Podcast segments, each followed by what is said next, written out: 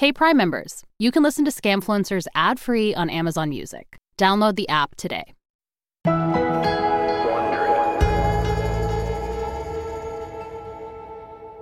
Hi, Sarah. Hey, Scaachi. So, much like myself, you're a bit of a book influencer as a journalist, right? Oh, yeah. I'm constantly reading books all the way through. you are famously literate. Yeah, famously can read. Right. So, you probably get like a ton of advanced copies of books, correct? Yeah, it's a real hodgepodge. There are some that, no disrespect to authors, but not really books I'd want to read. Yeah. Well, what if I told you that one of the biggest scams in the history of publishing involves stealing books that publishers were giving away for free anyway? That sounds like it's something that would happen to the book industry. I mean, look, some people scam to get rich, others scam for power or revenge. But then some people scam to steal hundreds of books that they didn't even really need to steal in the first place. And it all starts with some very weird emails. In March 2017, Linda Altrov Barré is working at Sweden's oldest publishing house, Norstedts. Linda's the rights director there, and she's on one of the biggest books of her career. It's the newest book from the mega best-selling Swedish author Stieg Larsson. Well, sort of. Larsson actually died right before his debut crime novel became one of the best-selling books of all time. The Girl with the Dragon Tattoo. Sarah, did you ever hear of it? Not only have I heard of it, I have read those books multiple times and I watched the movies. So, yeah, you can say I'm familiar. okay. Really bragging about knowing a piece of pop culture here. I am a part of that world. Okay, great. I'm really proud of you. Well, as you know, since Stieg is dead, another author is taking over his series. And this new book, called The Girl Who Takes an Eye for an Eye, is a really big deal. It's like the book world equivalent of a new Marvel movie. Linda's worked at her publisher for more than 15 years, and she knows that keeping this book's plot under wraps is crucial. Because if people hear spoilers before the book comes out, they won't buy it. And lots of people buy these books, like tens of millions of copies worldwide.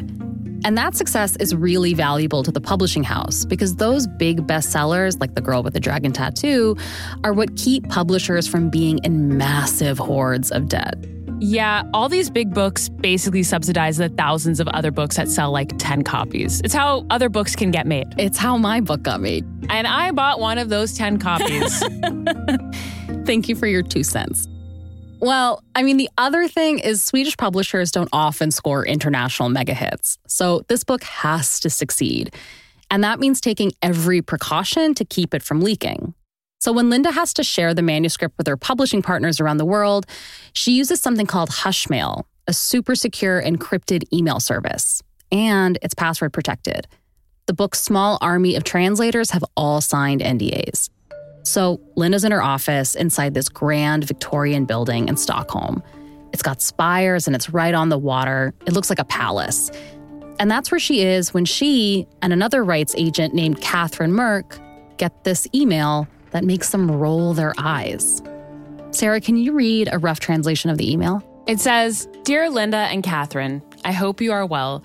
Could you please resend me the link to the manuscript of The Girl Who Takes an Eye for an Eye? Thank you. So, this email is apparently from the book's Italian editor who has somehow misplaced the link that they'd already been sent. And Linda and Catherine are obviously annoyed because this is a major screw up. But then another email shows up, and this one's just in Catherine's inbox. It's asking for the password to open the file. Okay, so now things are getting really weird. Losing the link is one thing, but the password too? Linda thinks mm, something's up and she writes a separate email to the Italian editor just to check in. And the Italian editor calls Catherine immediately. She's spooked. She says that she didn't send any emails. Actually, she's got the manuscript printed out right here on her desk.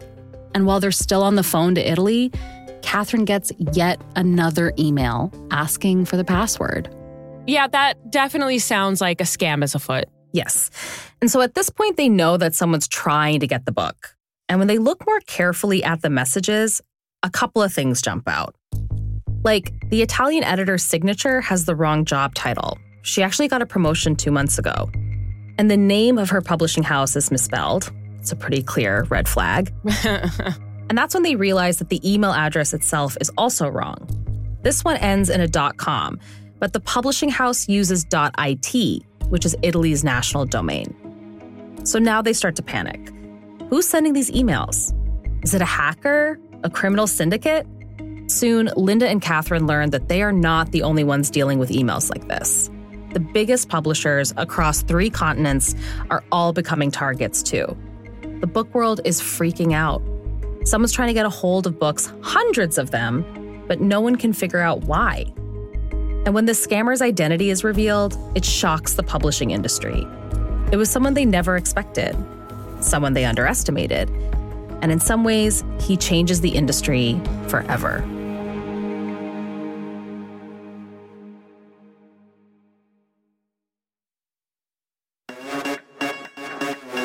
From Wondery, I'm Scaachi Cole. And I'm Sarah Hagi. And this is Scamfluencers.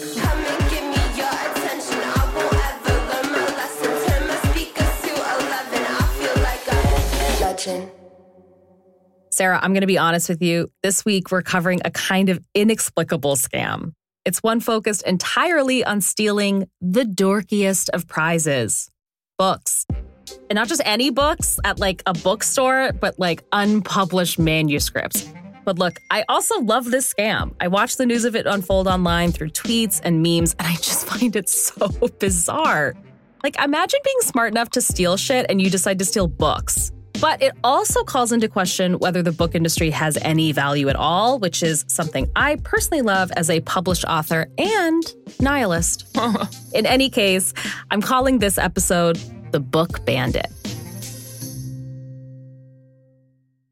Peter C. Baker is a freelance journalist in Illinois who, like the rest of us, unfortunately, has been working on a novel for 10 years. Peter is a rugged looking Midwestern guy brown hair, beard, Patagonia. In the summer of 2020, he decides it's finally ready for the next step. So he sends it out to some agents.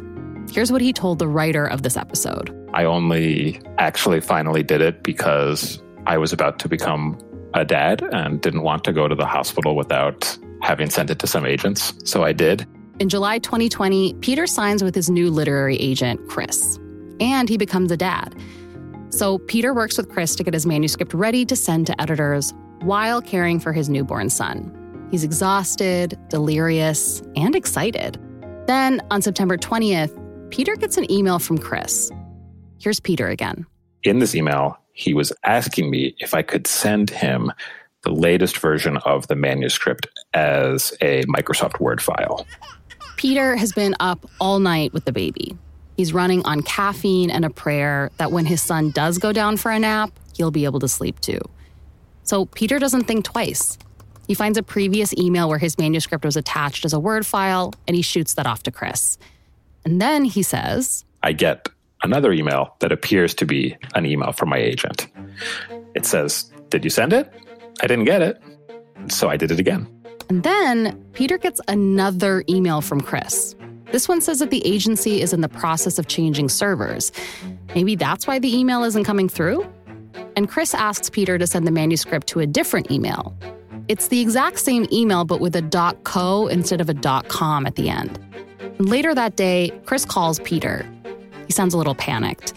He asks why Peter sent his book over multiple times. Here's Peter again. It was known at that time, not to me, but within the world of publishing, that some person or group of people had been perpetrating deceptions of this type, not just all over town, all over the world. And that's when Chris has to tell him the bad news. Dude, you got scammed. So it doesn't make sense to me that a scammer would want this like magazine writer's unsold debut. No offense to Peter. Like, why not try and get a new Stephen King manuscript or something that is of higher value? Great question. And Peter can't really wrap his head around it either.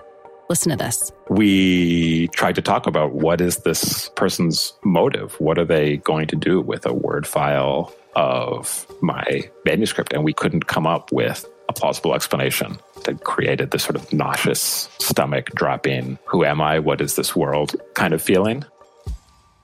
Here's the good news Peter went on to sell his book. It's called Planes, and it's out now. You can get it wherever unstolen books are sold. And even though he was nervous for a while, nothing actually happened with the stolen manuscript. Peter is just another victim of this prolific international book thief.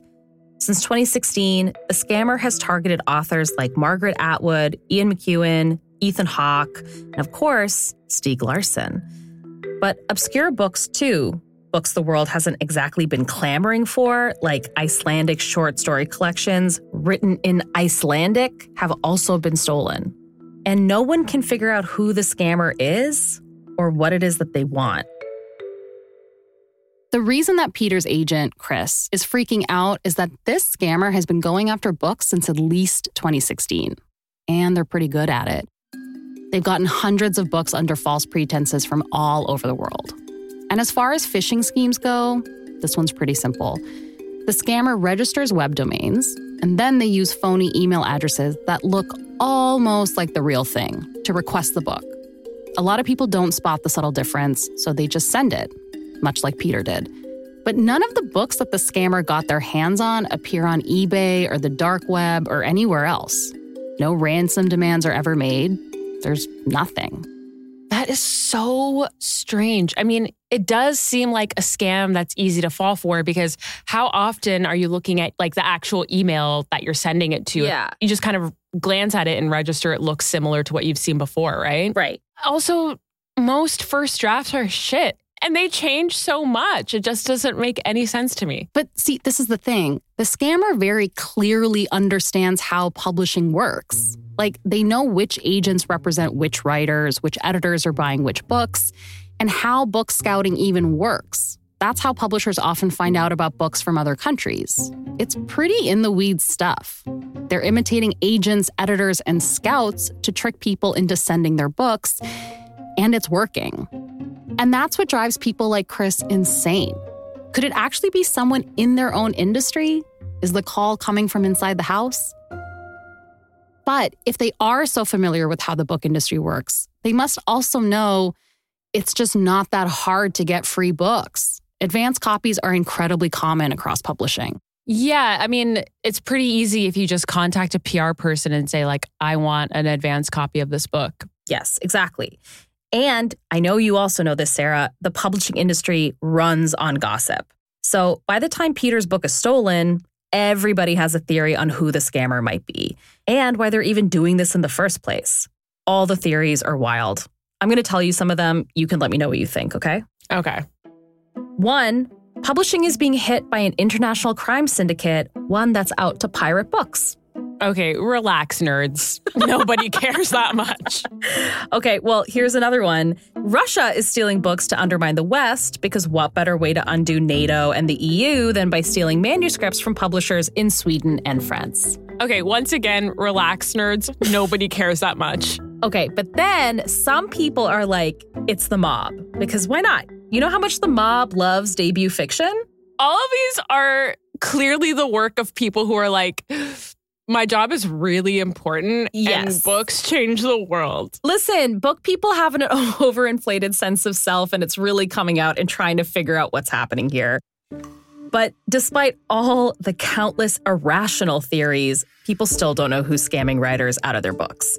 Rumors about the scammer's identity are swirling all over the global publishing industry. Who would bother to hatch such a specific crime? They clearly know enough about the ins and outs of publishing. Would someone in Turtle do this to their own colleagues, to their own industry? And while the scammer is getting bolder, one writer becomes determined to crack this mystery wide open. In February 2020, Reeves Wiedeman, a journalist at New York Magazine, hears from someone in publishing. Reeves is in his 30s with brown hair and a perma five o'clock shadow. He got a start as a fact checker at The New Yorker, and now he writes about tech and the media. He's got sources in the publishing industry, and they're freaked out about this mystery scammer who's stealing manuscripts. Reeves has already heard about this case. His colleague Lila Shapiro tried writing about the book thief the previous year, and she quit when her leads didn't go anywhere. But Reeves starts to poke around.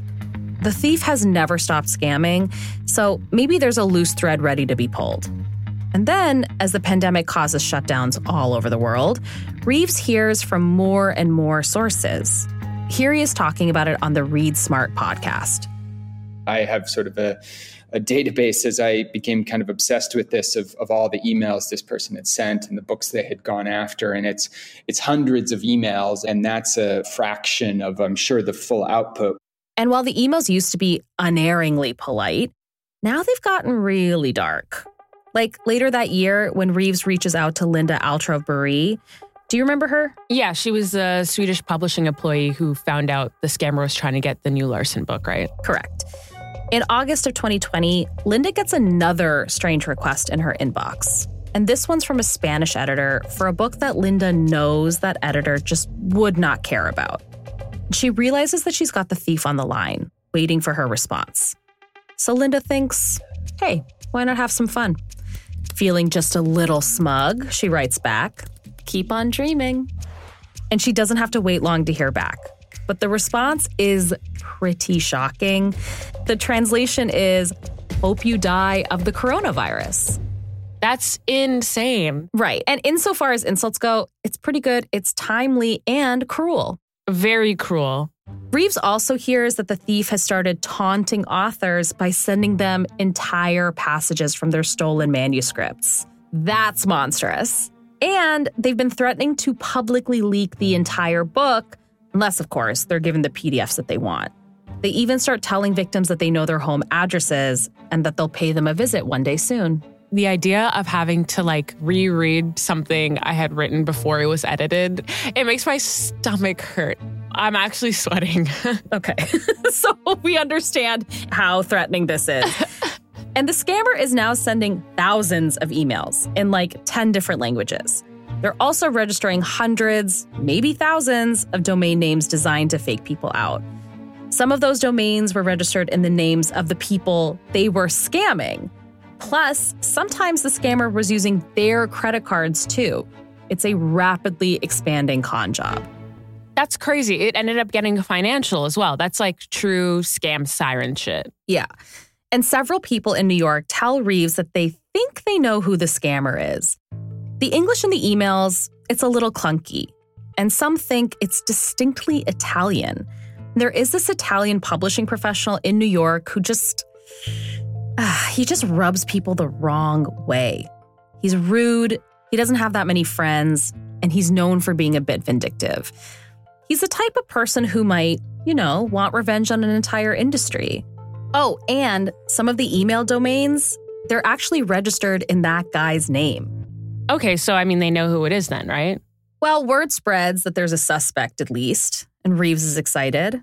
After months of digging, he finally has a real lead. Reeves gets in touch with the Italian publishing guy. They have a Zoom call, and he freaks out when he finds out he's a suspect. Over the next day, he sends Reeves 64 emails laying out his defense. Mamma mia. Indeed.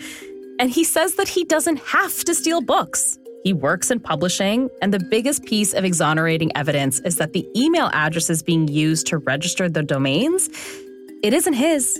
It's just another fake. So Reeves's big lead, it goes nowhere.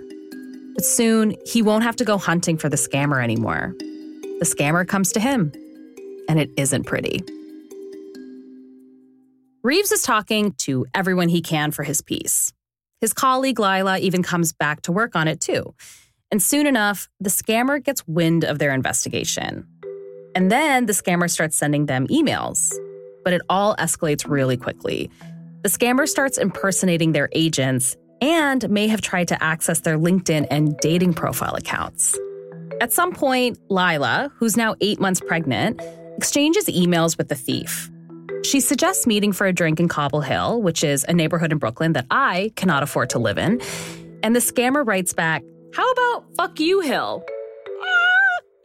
That's so wild. and more threateningly, they reply, Take my advice, drop this stupid article, and stop with it immediately. Oh my God. This is crazy. Yeah. It seems like the thief is becoming downright dangerous, and law enforcement is starting to get involved.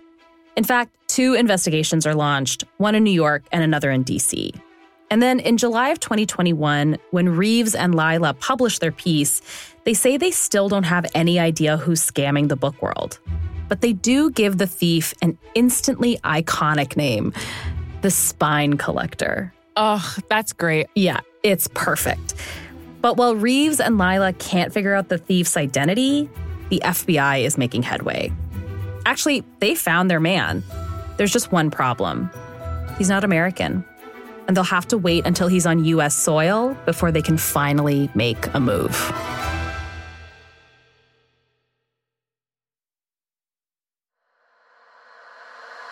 Now I feel like a legend. Sarah, I'm going to take you back in time a bit to October 1st, 2008. A strange book appears on the shelves of Italian bookstores. Its author is Filippo B. Its cover is a silhouette of a teen boy with gelled hair, a popped collar, baggy jeans. And the book's title is Bully, which means the same thing in English as it does in Italian. So, Bully tells the story of Diego, a shy teen living in an unnamed suburb of Rome. His parents are divorced and he's struggling to fit in at school. His classmates tear into him because he looks, acts, and dresses like a dork. And he loves just two things books and the internet. A loser, like yours truly. And yet, Diego is also special. He's brilliant. He's so brilliant that he gets his hands on a copy of the final Harry Potter book before anybody else does. But despite pulling that off, he still remains an outcast. So he figures he's got no choice but to become a bully, just like everybody else, so that, quote, everyone will like me because the truth is that I am better than them. That's really dark. And it also is really sad. Yeah. Well, Filippo B is the not so subtle nom de plume of Filippo Bernardini, a bookish, awkward Italian kid, much like his main character, Diego. And also like Diego, Filippo was raised by divorced parents in an elegant medieval suburb of Rome. Another trait they share is that Filippo seems pretty convinced that he's superior to everyone around him. After all, he published Bully, his debut novel, when he was still just a teenager. Now, Bully is basically the diary of a lonely outcast. Filippo is so angry at his classmates that in the book, he uses their full names. So this is essentially fan fiction of his real life. Yeah, and the lesson of the book is pretty dark. Sarah, can you read this particularly telling passage for us? There is a relationship between tormentors and victims, something close to a real friendship or even love. A person cannot live without others, just as a tormentor cannot live without his victim. Imagine writing that down. This is clearly a teen who's experiencing a lot of shit in their life. Yeah. And by publishing a book, Filippo hopes to get the recognition and praise that he craves it doesn't exactly work. As of this recording, it's only got three middling reviews on Amazon. But it seems to have inspired Filippo to pursue a career in the book world. So after school, Filippo moves to Milan, the capital of Italy's publishing industry. And he's determined to chart a course for literary stardom. It's the fall of 2010. Filippo's going to school at Milan's Università Cattolica, it's this gorgeous school inside the city's ancient walls with roots tracing back to the 8th century. It's exactly the type of cultural pedigree and prestige that Filippo is after. Filippo's setting himself up for a career in publishing. He's got a real gift for languages, so he studies Mandarin and English, and he considers becoming a translator. While in school, he works as a proofreader at the small but prestigious publishing house that put out Bully, and this is where he discovers one of publishing's greatest perks free copies of books months before they come out. Remember when you were young and not jaded, and the idea of free books forever sounded so cool? Yeah, it was enough to be like, I will accept these poverty wages if I get to read books for free. yeah, we were stupid. Well, five years later, in 2015, Filippo sets off for London He's getting a master's in publishing at the University College London. It's the next best stepping stone for a career in the industry. And he's a good student. But the cocky and spiteful author of Bully is still in there. Sarah, can you read what one classmate told New York Magazine about Filippo? Yeah. He was loud, boisterous. Nothing would really daunt him. My lasting impression of him was how confident but borderline rude he was. Wow, sounds like a guy in publishing. he could be anybody. Well, at this point, Filippo's in his early 20s. He's got a wide smile, a prominent forehead, and he wears big square glasses.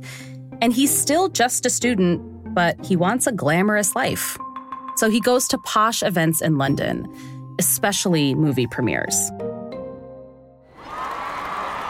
In October 2016, he spends the evening fawning over celebrities walking the red carpet at the premiere of Arrival, the Denis Villeneuve sci fi movie. Denis and Jeremy Renner wave as they pass by, screaming fans snap photos from behind the barricades. But Filippo, mm, he only has eyes for Amy Adams. He takes a picture on his phone and later posts it to Instagram. Sarah, can you read his caption? He writes, OMGGGGGG. Just 40 meters far from goddess hashtag Amy Adams at the premiere of hashtag arrival at hashtag BFI. I will say I appreciate him measuring in meters. That's very close to Amy Adams. He also boasts to classmates about spending a thousand pounds a week on groceries. He posts photos on Instagram of the elaborate meals he cooks with his new partner, who has a job in corporate compliance. I'm sorry, how do you spend a thousand pounds a week on groceries? I have no idea. I could not do that if I tried. But we should do an episode on that. yeah, he probably is getting scammed. But he's also still fixated on the same goal he's had since his emo teen novelist days literary stardom. During this time, his Instagram is full of pictures of galleys, which, as you know, are advanced copies of books. There are huge books by internationally famous authors like Jonathan Franzen and Nick Hornby. He even gets an early copy of Go Set a Watchman, which is Harper Lee's surprise prequel to To Kill a Mockingbird. And don't worry, he makes sure to include hashtag uncorrected proof, hashtag advanced reader's copy, hashtag not out yet just so all the plebes know that he's getting the good stuff before everybody else. If it's literary stardom that Filippo wants, or just plain stardom, he's getting closer. But he's not yet close enough. Filippo scores a major coup around this time in 2016 an internship at Andrew Nurnberg Associates. That's one of the UK's most renowned literary agencies. This is the kind of gig that can really open doors in publishing. And on paper, he's exactly what agencies and publishers are looking for. Filippo's already published a book, he's worked for an Italian publishing house, and he's in the process of completing a master's degree in publishing. He's fluent in at least three languages Italian, English, and Chinese. Okay, here's the thing Filippo is talented. He might not be the best writer, but he's clearly hardworking. He's clearly someone who is trying to get somewhere. I just don't understand where the scam starts taking place or why. Yeah, I mean, there's obviously a lot of ego wrapped up in this, but his time at Nurnberg, it's a wet, hot disaster, man. Filippo feels like intern work is beneath him.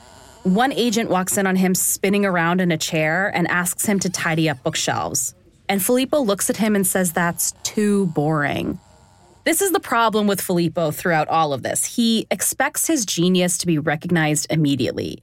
When that doesn't happen, he loses it. He wants to get hired at the agency, but they reject him, obviously. So he stands outside of the building, screaming at the company's agents and employees as they walk in and out. He's rumored to have consulted an attorney about a lawsuit, supposedly because he thought that the company was bad mouthing him to potential employers. Oh, and also, not long after he left Nurnberg, the company's website was hacked, and somebody put up personal information about their agents along with some nasty comments. Hmm, who could that have been? He's not very subtle. Filippo came to London for a career in the capital of European publishing and for confirmation that he really was special. Not only special, but more special than everyone around him. And now all that seems to be slipping through his fingers. So he comes up with an audacious scheme to raise his profile and to get revenge on the establishment that has shunned him. He decides to start stealing books, allegedly. So, Filippo supposedly started around this time in 2016. He begins living a double life, again, allegedly. By day, he's on the bottom rung of the publishing ladder, And after blowing up his internship, Filippo's back to striving, reading manuscripts and writing reports, sometimes for as little as 50 pounds each. But by night, he's becoming a prolific scammer. He scours publishing news reports for potential victims. He registers hundreds of domain names. He even creates a fake homepage for a database used by a scouting agency. He used that to collect emails and passwords so he could monitor some publishing professionals' correspondence. So, I mean, he kind of has two jobs at this point, one of which he is not getting paid for. Yeah. Again, allegedly. In real life, Filippo's just another underpaid cog in the publishing machine. Meanwhile, the book thief is a growing menace, causing waves with book people all over the world. It sounds like he's kind of also maybe romanticizing this idea of being a nobody on the surface that no one would look at twice and then on the other side, hacking into people's emails. That is what it sort of seems like. And then in 2020, he gets two big breaks. One, a stable job in Simon & Schuster UK's foreign rights department. And two, he gets traction with a translation in Italian of the Korean writer Cho Nam-ju's Kim Ji-young, born in 1982. It's successful enough to get Filippo the job of translating a forthcoming book by Parasite director Bong Joon-ho. But this is when the book thief grows more deranged and threatening. He also starts scamming other low level publishing hopefuls, people like him. That is so crazy. It's like he's finally getting success and now he's targeting people who have no power at all. Yeah. And posing as an editor or an agent, he would offer young, aspiring professionals a job reading a manuscript. Basically, he would ask them to read a book and then write a report summarizing it for the offensively low going rate of 150 bucks. And after they turned in the report, which would often take dozens of hours of work, he would just ghost them. Why? Like, why do that? It's so useless and so evil. It benefits no one. Yeah, I don't know why. By 2020, the publishing industry is onto the thief. He's getting found out more frequently by the people he's trying to scam, and they're raising the alarm with authorities in the US. But he's also getting more brazen. He's stealing manuscripts from publishers he's worked with or pitched himself to as a translator. He's impersonating people he's actually met before and then threatening some of them later when they try to expose him. He's been growing bolder and bolder, always thinking he was one step ahead. But he doesn't realize that the FBI is on the case. In fact, they've known his identity for months, and they're starting to close in.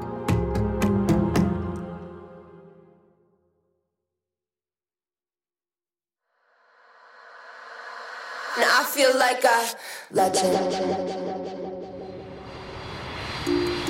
On January 5th, 2022, a 29 year old Italian man wearing big square glasses steps off a plane from London at JFK Airport in New York. It's Filippo Bernardini, and he's here for a post Christmas vacation. But as soon as he steps off the plane, he's swarmed by FBI agents. He's charged with wire fraud and identity theft, charges that could lead to up to 22 years in federal prison. That is a lot of time for a very weird scam, but he did hack into people's emails. He did use credit cards, so I kind of get it. Right. And it's not like it was that easy to catch him either. The FBI has been building a case for more than a year. The lead investigator on the case is Michael Driscoll, a 25 year veteran of the agency and a former lawyer. He is no joke. He worked counterterrorism in Africa and England, and he went after Al Qaeda in 2003. He's got expertise in international investigations, which is now being used to track down a dorky but super intense low level publishing employee. It's not exactly Osama bin Laden. So, when the news of the arrest breaks, publishers are confronted by a surprising and uncomfortable truth. The scammer who's been plaguing them for years, causing an international brouhaha, it isn't some sophisticated criminal syndicate. Nor is it the intelligence arm of a country hostile to the West. It's a lone individual, a junior employee, the exact type of person most people in the industry spend their days ignoring, if not outright abusing. Many insisted in the weeks after Filippo's arrest that he must have been working for someone else. I mean, how else could he have sent all those emails? You know, it is not surprising to imagine publishers being shocked by this. Like, as you said earlier, they thought it was like this huge criminal conspiracy because everyone cares about publishing so much that they probably couldn't at any point look inward and be like, hey, we're an industry that really underpays people. Maybe it's a disgruntled former employee. Yeah, exactly. But some people in publishing were less surprised. Because for the underpaid and overworked, Filippo's elaborate and kind of pointless quest for revenge ignites a reckoning in the industry. Filippo Bernardini's anger and frustration towards publishing was threatening to many, but it struck a chord with some, specifically the overworked, underpaid interns, assistants, and associates who make the industry run. For junior employees, here was someone hitting back at bad bosses, impersonating and terrifying them. He was beating them at their own game of gossipy, cliquey power moves. Within days, meme accounts on Instagram were all over it. But in Italy, meanwhile, the arrest was greeted with a mix of national pride and a type of cruel irony. One article in the Italian press spent several paragraphs comparing him to the talented Mr. Ripley because of the complexity of the scam. But it went on to note that he was neither rich nor particularly handsome. Italian journalist Clara Mazzoleni wrote a pretty perfect and pretty devastating summary. Sarah, will you read it? She says, there is the scammer, the scam, the skill, the chameleon like talent of being mistaken for someone else. But the part of linen shirts and boat holidays is missing. In short, all the coolness part is missing. Absolutely. There's just something deeply uncool about this scam where it's like, Okay, all this for books? For books. I know. I man. mean, the scam has no sex appeal. Well, if found guilty, it would mean that he stole hundreds, if not thousands, of manuscripts. He impersonated and violated the privacy of dozens of individuals. Some public figures, but mostly just regular people. He pulled off a complex, sophisticated international scam that humiliated some of the most powerful people in the international publishing industry. Okay, what I'm wondering is outside of some of the fraud he did with, you know, getting people's credit card information and also hacking into people's emails, what did he actually do? Like what was the crime? Well, here's what Mike Driscoll at the FBI said about the crime. It is just so mean. I need you to read it. Okay. Mr. Bernardini was allegedly trying to steal other people's literary ideas for himself, but in the end, he wasn't creative enough to get away with it. Oof. Imagine that being like an official report that somebody makes about your crime, that you're just not smart enough to have done anything better. What a dunk. But there's just one problem with this explanation. It just doesn't make a lot of sense. Like, even if Filippo was trying to steal the ideas, he would be months behind. The books he stole were often weeks away from publication. So by the time he could put something together, he would be years too late. And now, Filippo is facing decades in prison, but there's still no evidence that he profited from the scam. None of the manuscripts ever showed up on torrenting websites. There's no reason to believe that they were used in any type of pirating. And it might just be that he's always been the same lonely kid who wrote a confessional novel in 2008, desperately seeking to prove that he was just a little bit better than everyone else. When Peter C. Baker heard that Filippo Bernardini was arrested and charged with being the book thief, he was shocked too, and a little relieved. I will admit it felt kind of good to know that this was happening to more people, not just me. you know, it could happen to anyone and wasn't proof of my special, unique dumbness. And though the book thief never profited off of stealing novels, Peter can attest to the fact that this was not a victimless crime. Having your manuscript stolen sucks it always feels bad to get sort of tricked or scammed, even if it's not touching on a 10 year creative project that you have foolishly wrapped up your identity with. Yeah, that makes a lot of sense to me. I mean, his book still got published, but there is this idea of getting fooled by someone when you're working in such a precarious industry where it's like, it's so hard to get a book deal and it's so hard for a book to do well once you actually do get that deal. So I feel like playing with people's emotions like that is so cruel. And also, he didn't really benefit from that at all. No, he just did it to be a jerk. But between being scammed by the book thief and learning about the arrest, Peter's book had sold and been published. So he found it kind of hard to be angry. Instead, he took the chance to reflect. The shared international enterprise of contemporary literature was, for me as for him, like the place where I wanted to do my thing, to show the world what I could do to have my work received and seen and responded to. I don't think it's too implausible to say that he wanted something like that too. That's a very empathetic lens, I guess. Yeah, I think Peter seems to really understand that there are a lot of ego monsters in this industry and everyone's like acting out in different ways. Yeah, totally. Well, Filippo has pleaded not guilty and is currently awaiting trial in New York, where he has remained under bond since early January. And the good news is it sounds like he's going to have a lot to read. So, this whole story actually, I feel like it just calls into question what a scam even is. Like, does someone have to benefit financially for it to count as a scam?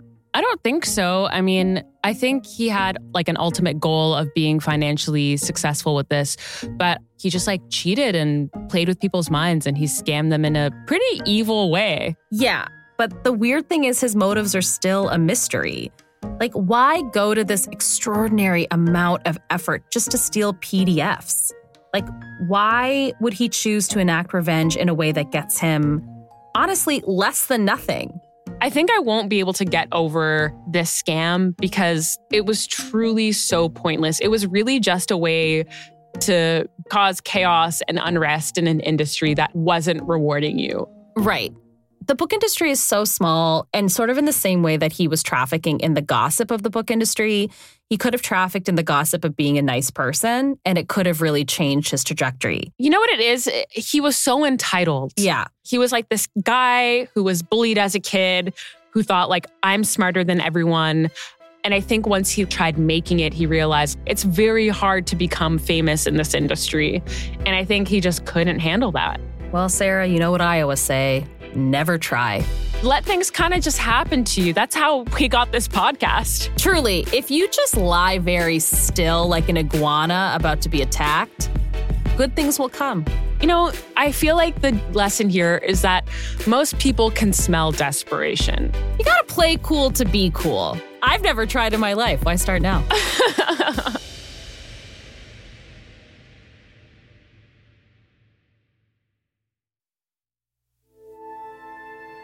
This is our series, The Book Bandit. I'm Scaachi Koul. And I'm Sarah Hagi.